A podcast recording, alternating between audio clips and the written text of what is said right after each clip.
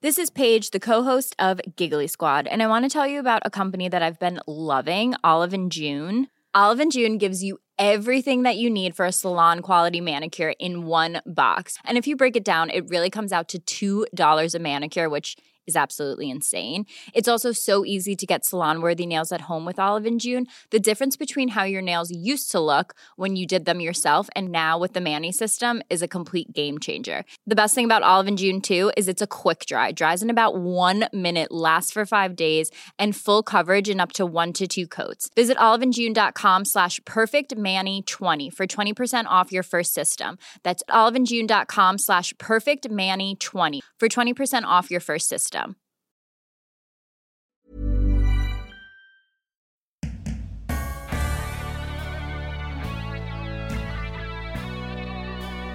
Honestly, I felt like my career, something that I'd finally found meaning in, was being questioned. My talent was being completely repudiated and disparaged. And I was ashamed, humiliated, and inconsolable at that time. Hello, and welcome to Don't Stop Us Now. I'm Claire Hatton. And I'm Greta Thomas, and we're on a mission to help you achieve your goals. We're all about sharing the secrets of the world's most innovative and pioneering successful women. Hear their uplifting stories and practical advice right here. Yes, right here. And if you're enjoying this podcast, then why not sign up for our newsletter at hello at don'tstopusnow.co and keep listening for this week's latest episode. This week's guest is multi talented and globally respected. She's a designer, author, educator, artist, brand expert, and host of one of the world's longest running and highly respected podcasts, Design Matters. Yes, we're talking about the incredible Debbie Millman. Named one of the most creative people in business by Fast Company and one of the most influential designers working today by Graphic Design USA, Debbie's written six books, her artwork's been exhibited in numerous galleries, and she co founded the world's first Masters in Branding. She's also one of the most authentic and thoughtful people we've met, isn't she? Yeah, she sure is. Debbie's childhood was far from idyllic, and she suffered from physical, emotional, and sexual abuse that left her searching for safety and security in her adult life. It also took her many years before she found a job and a career she was good at. And that career, as you'll hear, was in branding. She was president of Sterling Brands for 20 years and grew the company from 15 people to 150 before selling the business. She's created so many iconic brands that you see in stores, including Haagen-Dazs, Burger King, 7-Up, and Star Wars merchandise. That's for sure. In this episode, you'll learn how the worst day of Debbie's life ended up also being the most important day of her life. Why she feels branding is one of the most significant disciplines in our culture and lives today. Her advice about developing self esteem and what she's learned from over 500 podcast interviews with amazing people. Without further ado, enjoy this episode with the insightful and inspiring Debbie Millman. Well, Debbie Millman, welcome to Don't Stop Us Now. Thank you. It's wonderful to be here. Really honored to be speaking with you both. Oh, and we are so excited to be speaking with you. And I imagine you are in your beloved home of Manhattan. No, actually, I'm not. oh, wow. Where are you? I'm in California. I'm in Los Angeles, March 15th. I made the decision with my then fiance, now my wife, to be with her in her home in Los Angeles. We thought it would be a bit easier for us to have a house as opposed to an apartment and to have a car instead of a subway and have a bit more sun and sky. And so March 15th, I came to Los Angeles. I've been here ever since, and we're actually about to go back to New York on Sunday. So wow. I haven't been to New York in six months, the longest ever in my life. Wow. And congratulations. So a COVID wedding. yes, COVID wedding, masks and all. Oh my goodness. Oh, wow. Congratulations. That's wonderful. Yeah, that's news. great. Well, we should dive in, and we tend to start our conversations the same way with all of our guests. And the question we love to begin with is How would you describe what you do today in a couple of sentences if you just met somebody at a dinner party for the first time? Um, well, I would say that I'm a designer, an author, an educator, and host of the podcast Design Matters. That's fantastic. And I can't wait for us to dive in and uh, learn more about that. And I think um, that's a very brief and tight summary, and it sort of undersells so many of your achievements and everything. So we shall try and reveal some of those as we go along. We love to go right back and love to ask you about your childhood and where you grew up and how your childhood was. Well, as I mentioned, I'm a native New Yorker. I was born in Brooklyn, in Borough Park, Brooklyn, and lived there for the first two years of my life. And then moved to Howard Beach, Queens, which was a brand new neighborhood in the suburbs of New York City. And I lived there until I was in the middle of third grade and stayed there for about two and a half years. My parents my father uh, was a pharmacist and bought a pharmacy on Staten Island. And so we moved to Staten Island, the family. Um, and I was there until the end of fifth grade. My mom and dad at that point got divorced. My mom quickly got remarried. We moved to Long Island, and I lived on Long Island from sixth grade to 12th grade, and then moved to Albany to go to college. I went to the State University of New York at Albany lived there for the four years I was in college, and then hightailed it to Manhattan, where I've been ever since till COVID. Yeah. And I believe your family life was pretty tough. How has that shaped who you've become? Well, I think our early childhood experiences always shape who we are in ways we sometimes understand and sometimes don't. I mm. was born, you know, all things considered, in, into a rather privileged life. You know, I'm a cis white woman and have a life that is privileged in all the ways that cis white women's lives are.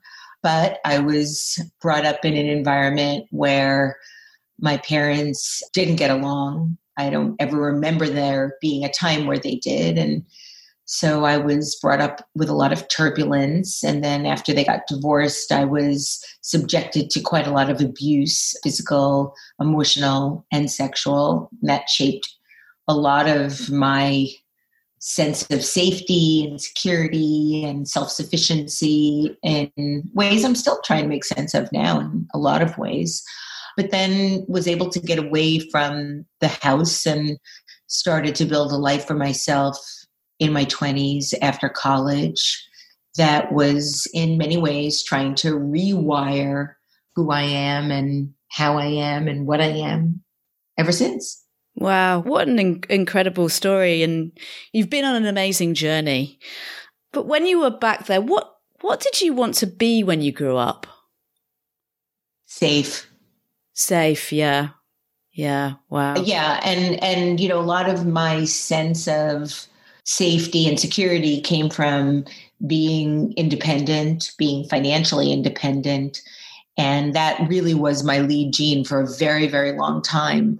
And that's really, looking back at my life, my only real regret having that as a lead gene because while financial independence is great, it also can come at a cost of its own in that you're trying to organize your life around something that doesn't really provide long-term safety and security. You know it's it's only helpful to a degree but deep security and safety is manifested internally as opposed to externally. And so because of that being a lead gene i made decisions very early on in my career that were based on security as opposed to creativity.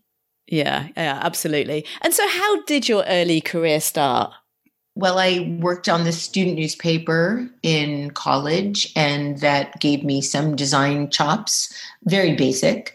And from there, I moved to Manhattan. And with the little bit of skills that I'd acquired working on the student newspaper, I looked for jobs in design, in sort of traditional paste up and layout, which were very old school in terms of how it's all constructed now but I had really good, strong skills on the drafting table and, and looked for a job wherein I could use those skills and got a job at a newspaper, a cable newspaper. And back in the 80s, cable was the big technology of the time and uh, worked both as an editor and an art director and designer at that magazine over the first year of my career. And then really spiraled into a whole slew of experiments and rejection and failure.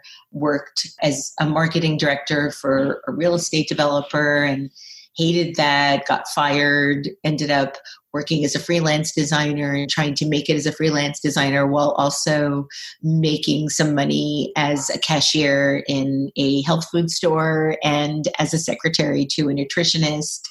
And then I ended up getting another job at a magazine called Rockbill and while there working as an editor and art director had a professional relationship with the creative director and we decided to go off and start our own agency, which we did for five years. And then I had a, my first midlife crisis at 30, got divorced, moved out of my house, decided to leave my job with my partner, and sort of recreated my life for the first time and then transitioned into branding. And then, for the first time in my life, well into my 30s, discovered that I had almost like a natural born talent for branding. And then was it almost confronting to kind of go, God damn, I'm good at this? It was revelatory. And I had never really felt particularly good at anything. And so the idea that I was good at something and successful at it and making money from it, it almost felt like magic. And that's really when my career took off. And so the success and the joy and fulfillment from the success was something I just wanted more and more and more and more and more of. And so I just worked harder and harder and harder and harder and harder. And then ultimately went to Sterling and because of my success was able to sort of reclimb the ladder to a degree. So i went from doing biz dev to ultimately becoming president of the design division and then a partner in the firm because of how well i did it and there, of course, 20 plus years, you are responsible for some of the most iconic brands from the rebrand of Burger King and Star Wars merchandise and so many brands that so many people know and love.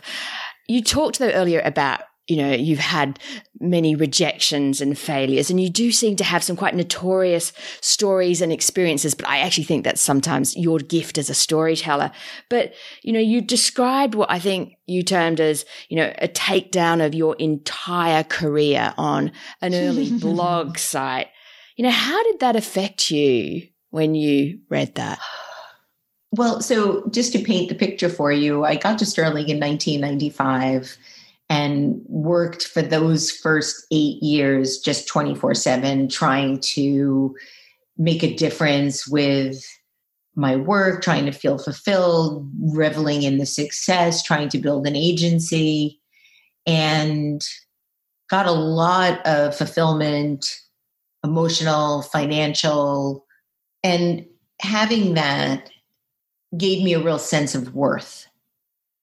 And then in 2003, when I was confronted with this blog post on Speak Up, it suddenly called into question everything that I was doing. And I just felt like my whole life was over, honestly. I felt like my career, something that I'd finally found meaning in, was being questioned. My talent was being completely repudiated and disparaged. And I was ashamed, humiliated, and inconsolable at that time and felt like I might have to quit and and start over.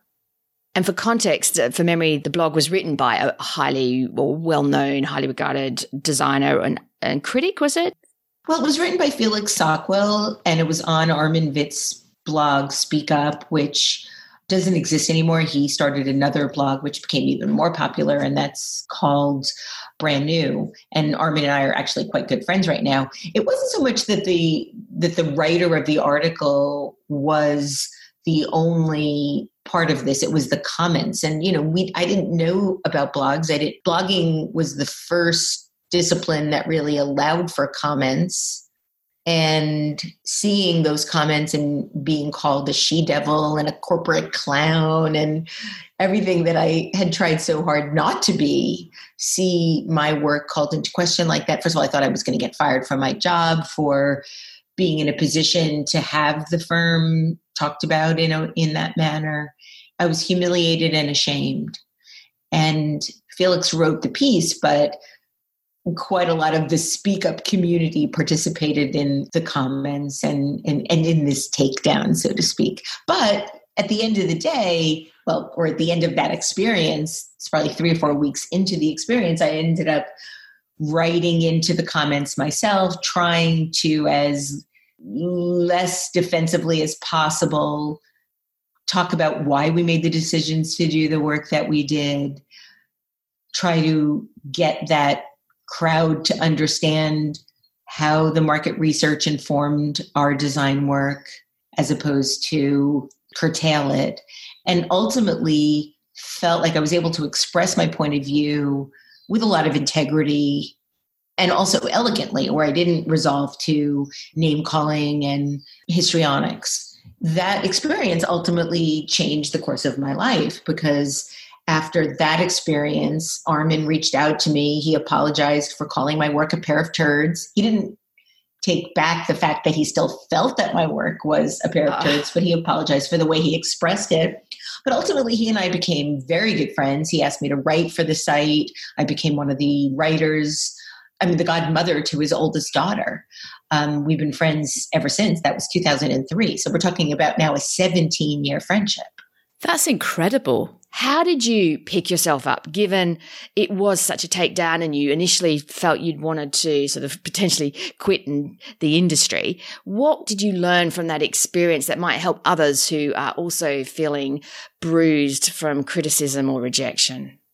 Well, essentially, I learned that what might seem like the very worst day of your life could actually end up being the most important day and my life slowly began to change in terms of what I was being offered to do and different opportunities that came out of it, but it didn't all happen at once.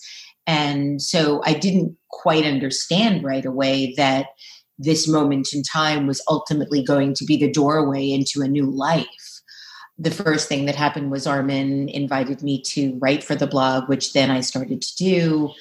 I was then invited to join the other Speak Up writers at a conference in Vancouver en route to the conference on the airplane. I met the editor in chief of Print Magazine and struck up a conversation, and then ultimately a friendship, and then ultimately a relationship with the magazine where I continued to write for the magazine. And now, 17 years later, am, am one of the owners of the magazine.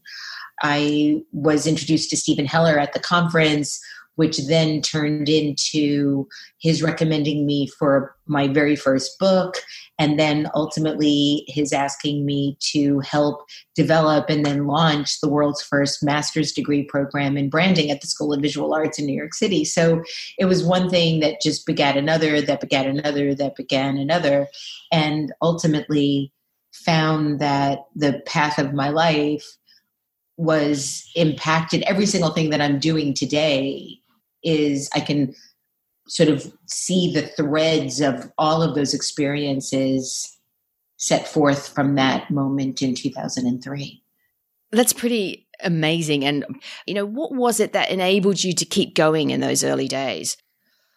Well, I've thought about it a lot and ultimately feel that I had one notch more hope about what my life could become than shame about what my life was.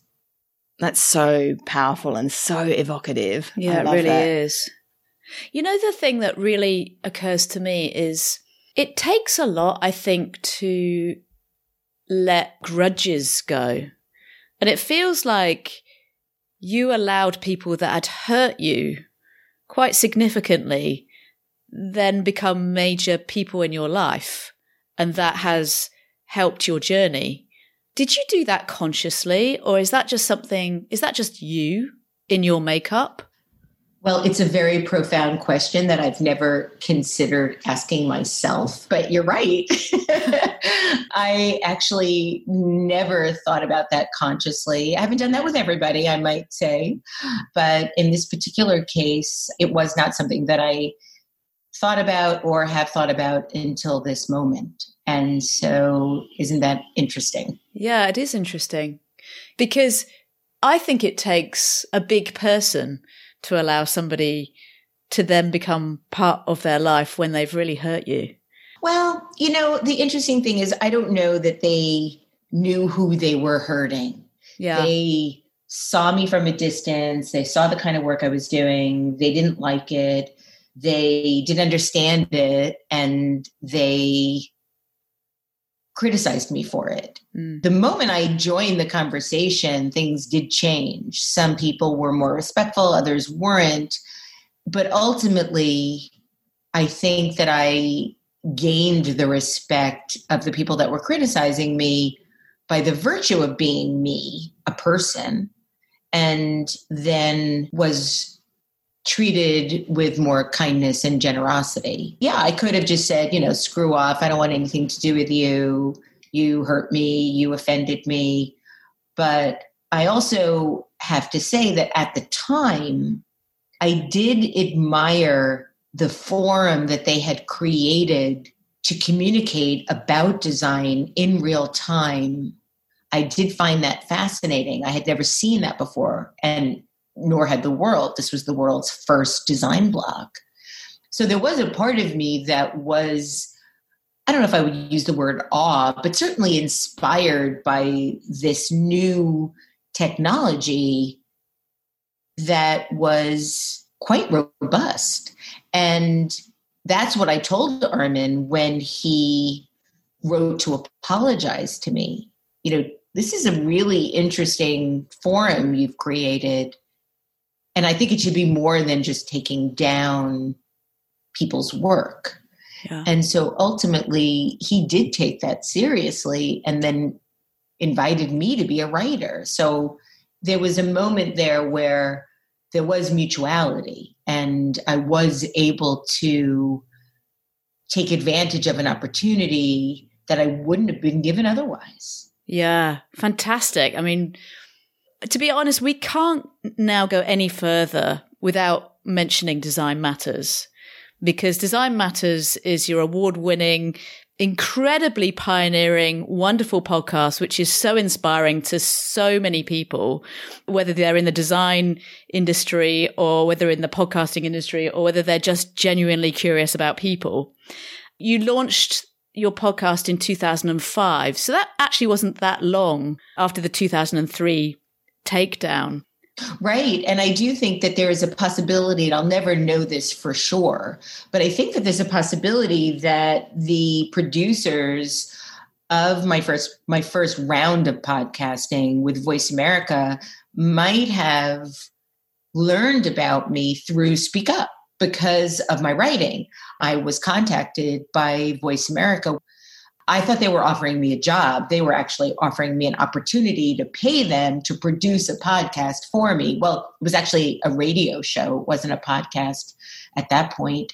And so, because at that point I was really looking to do less commercial things with my creativity, thought it might be an interesting opportunity to create something that wasn't only about a return on an investment and shareholder value, as I had been doing in my branding work.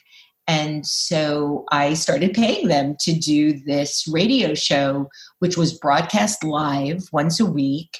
it was rebroadcast sometime in the middle of the night. And unless people were listening at the time that I was creating it live, weren't really part of the process of it being a live radio show. And so Brian E. Gomez Palacio, one of the founders of Speak Up, suggested that I upload the audio files to iTunes so that people could listen whenever they wanted to and not only have these opportunities either live or when it was rebroadcast in the middle of the night.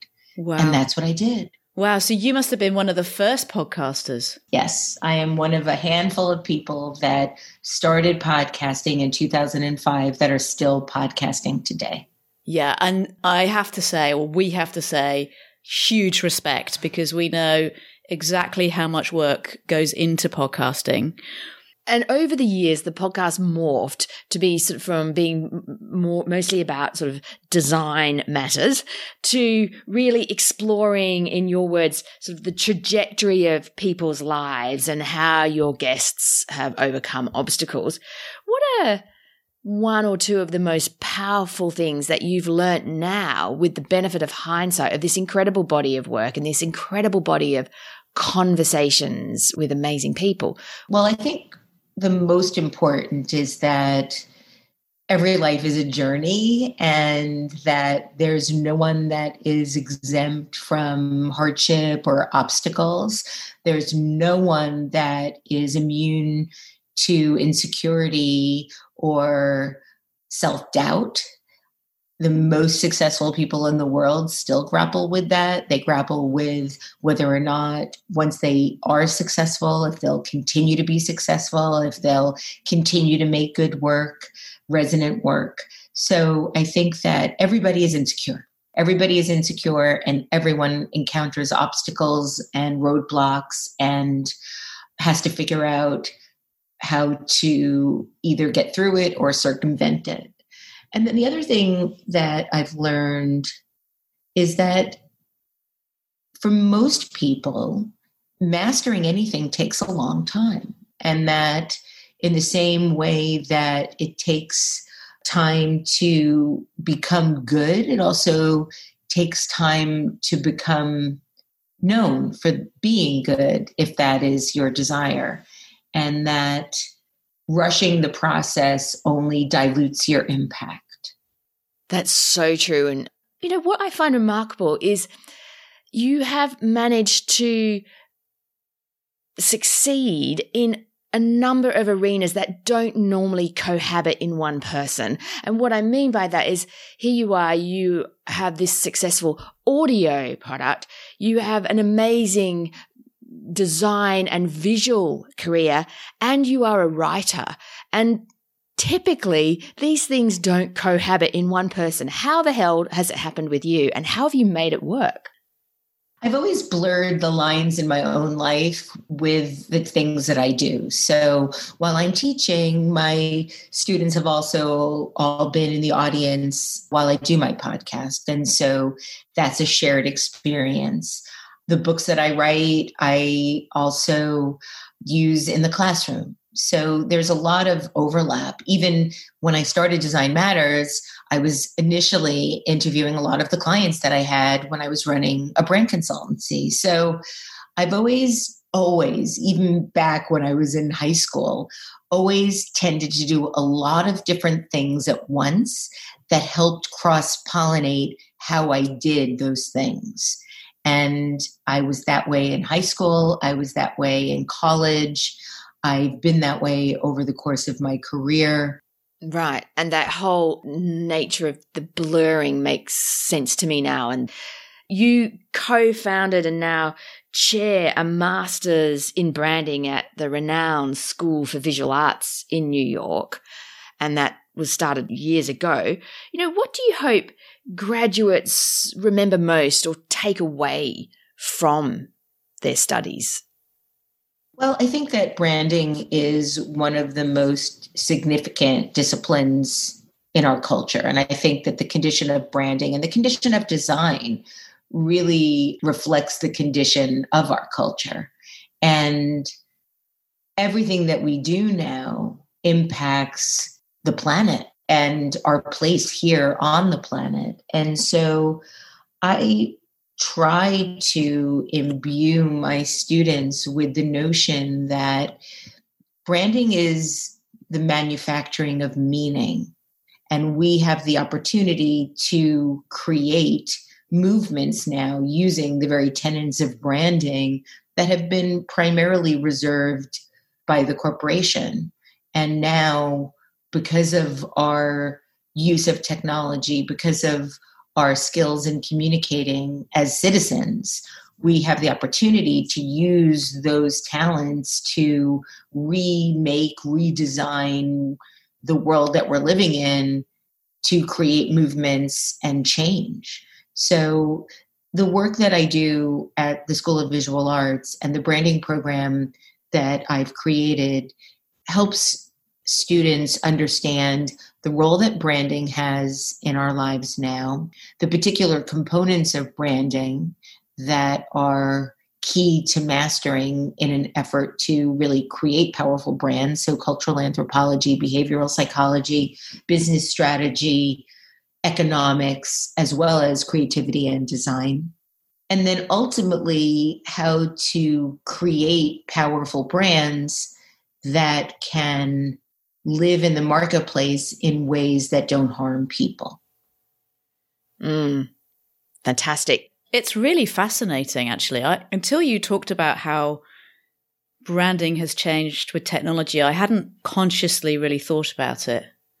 And it's actually incumbent now on all of us, isn't it, to understand how to have a brand, how to facilitate branding for good well, you know, that's that's where it all began. I mean, we started mark making 32,000 years ago in the cave walls of Lascaux, where we were documenting our reality and we were we were recording our experiences. Those those marks help to develop the visual language of that time.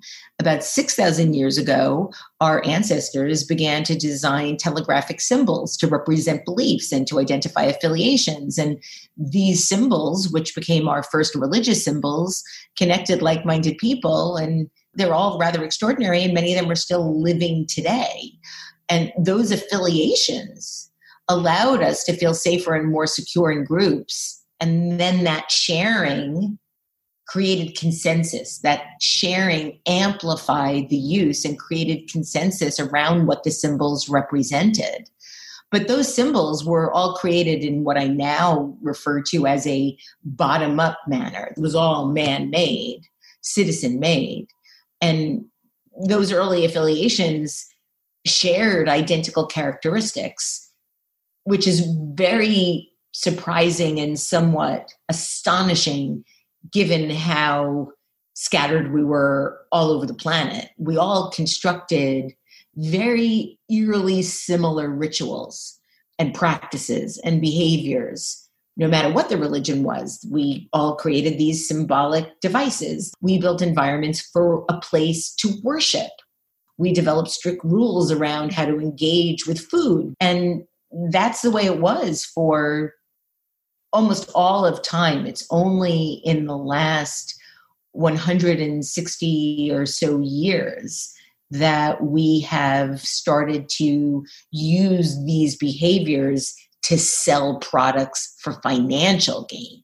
The first trademark brand was Bass Ale, and Bass Ale was trademarked on January 1st, 1876 the original way in which we designated meaning through symbols was then appropriated by the corporation. We then, beginning in the late 1800s, began a whole new way of using branding for financial gain.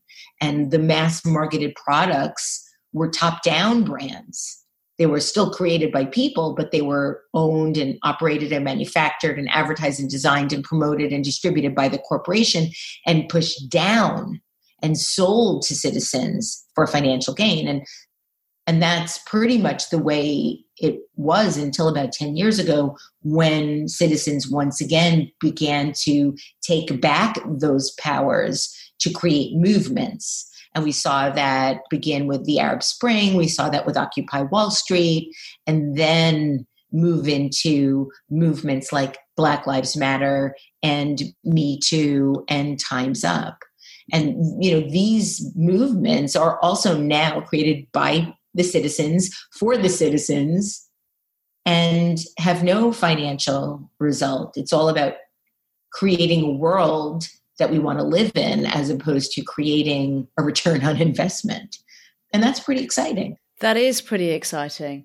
And what do you think the future looks like? Oh, I don't know. Great answer. I'm an analyst, not a futurist. And so I find it, I like to connect the dots to understand the moment we're in. It's very, very hard for me, frankly, to see even beyond November 2020 because of what is occurring in the world and in the United States with our political system. So it's very hard for me to, to predict. You know, I look to people like Dee Dee Gordon and Faith Popcorn to help me understand the future. Also, William Gibson, he tends to write some of the most extraordinary science fiction that tends to be predictive of the future somehow. Yeah. Wow. Well, I, you know, I feel like uh, we could talk about that topic for hours and hours and hours. You've talked about sort of the breadth of work that you've produced and created over the years. What do you think drives you? Lack of self esteem. Wow. Even today? Uh, less so, but yes, still. I think I've used work and producing things to give me a sense of being valuable, to be alive, that I'm I'm doing something that's meaningful because I don't feel meaningful. Like if I'm doing something meaningful, then that helps me to feel meaningful even if I don't. But that doesn't really last because we metabolize those things really quickly and then you're just sort of left with who you are anyway. Yeah. And that's um, a conundrum I have yet to be able to circumvent. I'd like to think that I'm just doing work for the pure pleasure of doing it and nothing more. But I think that while it is really pleasurable, it also fulfills some holes in my psyche that I'm still looking to and working on repairing. If you were having to advise a listener about building their own self esteem and uh, validating themselves rather than looking to the external, what would you say? I would say that recognize that we metabolize our successes very quickly. And if your idea of success is publishing a book or doing a TED talk or performing cats on stage, that once you do those things, you'll enjoy them and feel proud, but then you'll want the next thing and then the next thing and then the next thing. And so you really do have to have a foundation of feeling okay as is, because those things will not fill you up permanently. They'll only do it temporarily. And it's this hedonistic treadmill that we humans tend to get on, thinking that our next accomplishment or our next achievement or our next purchase or our next relationship or whatever it is that we're seeking will finally fulfill us. Yeah, it's sort of like it's the decoys to what actually can be fulfilling genuinely. Is that fair paraphrasing? Yeah, to a degree. I, I, mean, I don't think that those things are void of of providing some type of pride, but ultimately, it's not going to make up for a lack of self esteem. That's good advice. Now, you talked about in some things not being able to see beyond November, but what exciting projects or goals are on your radar for the months and years ahead for you? Well, I'm getting ready to start another year of teaching with a brand new cohort of students. And right now I am working on how to best recreate the program in a new environment, given that it's now, at least for the time being, primarily online. What was a very intensive in person experience is now an intense online experience. I'm working on a book which I'm way behind on and was uh, scolded by my editor today, which was difficult but warranted. and that is a book about the podcast called Why Design Matters. And it's about 15 years of podcasting. And earlier this year, we relaunched the print magazine website with my new partners, one of which is Steve Heller, really trying to make something new with that. So that's keep me busy. Gosh, that's a lot. And a new marriage as well. Yeah, and a newlywed, yes, in, in a time of COVID. in a time of COVID, exactly. One question that we like to ask all of our guests is if you could go back in time, what advice would you give your 30 year old self? I would tell my 30 year old self to moisturize. that is the first time we've ever had that answer. And what what do you think the difference would be? Um, better skin at 59. it looks damn good to me. Oh, thank you. Oh, I would tell myself not to worry so much. And I would tell myself to definitely not date that guy in the pool hall that I met in 1999. was that the one that became your husband, or was that after your husband? No. Oh, God, no, no, no. I did not marry this, one, thankfully. He was a response to the second marriage not working out. okay. And what's the best advice you've ever been given? The best piece of advice that I was given came in a fortune cookie and it was a fortune that stated, do not compulsively make things worse. That's brilliant. Great advice. Best advice ever. That's one to have right in front of you every day, isn't it? I actually had it taped taped on my my laptop for years and years and years until it disintegrated. Oh my god. Brilliant. Well, on that note, Thank you so much, Debbie, for such a wonderful conversation. It's been a real privilege to be able to talk to you. Now, for those listeners who haven't tuned in to all of the amazing things that you do, where's the best place for them to find out more about you? Uh, probably the best place is on my website, debbiemillman.com. Fantastic. Well, we will put that in the show notes. And I can attest that there is a wealth of uh, amazing work and links and resources there. Well, that just leaves me to thank you again, Debbie, for your absolute generosity to share your amazing story. And we look forward to seeing the new book, uh, hearing about the new course and, and what you're doing, and watching your incredible work. So thank you Thank you. Thank you. Yes, thank you. Thank you. Thank you both. Thank you so much. It's a real honor to be on your podcast. Please say hi to everyone in the glorious land of Australia. And I hope to encounter you in person someday soon. Absolutely. Likewise. Absolutely. Well, we hope to see you soon. Take care. Thank you.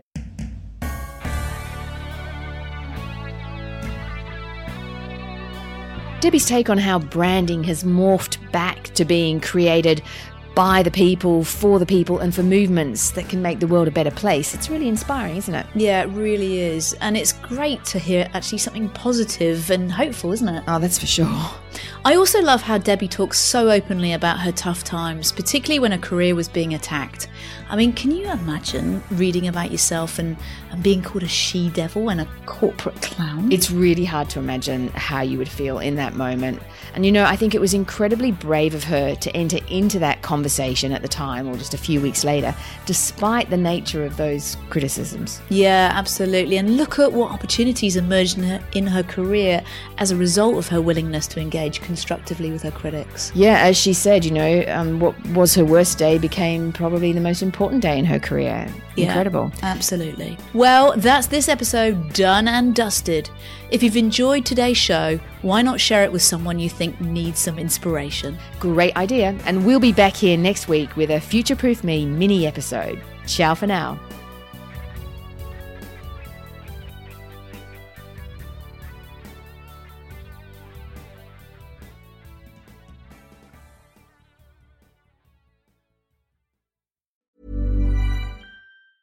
Hi, I'm Daniel, founder of Pretty Litter. Did you know cats tend to hide symptoms of sickness and pain? I learned this the hard way after losing my cat, Gingy. So I created Pretty Litter, a health monitoring litter that helps detect early signs of illness by changing colors, saving you money and potentially your cat's life. Pretty Litter is veterinarian developed, and it's the easiest way to keep tabs on your fur baby's health right at home. Go to prettylitter.com and use code ACAST for 20% off your first order and a free cat toy. Terms and conditions apply. See site for details.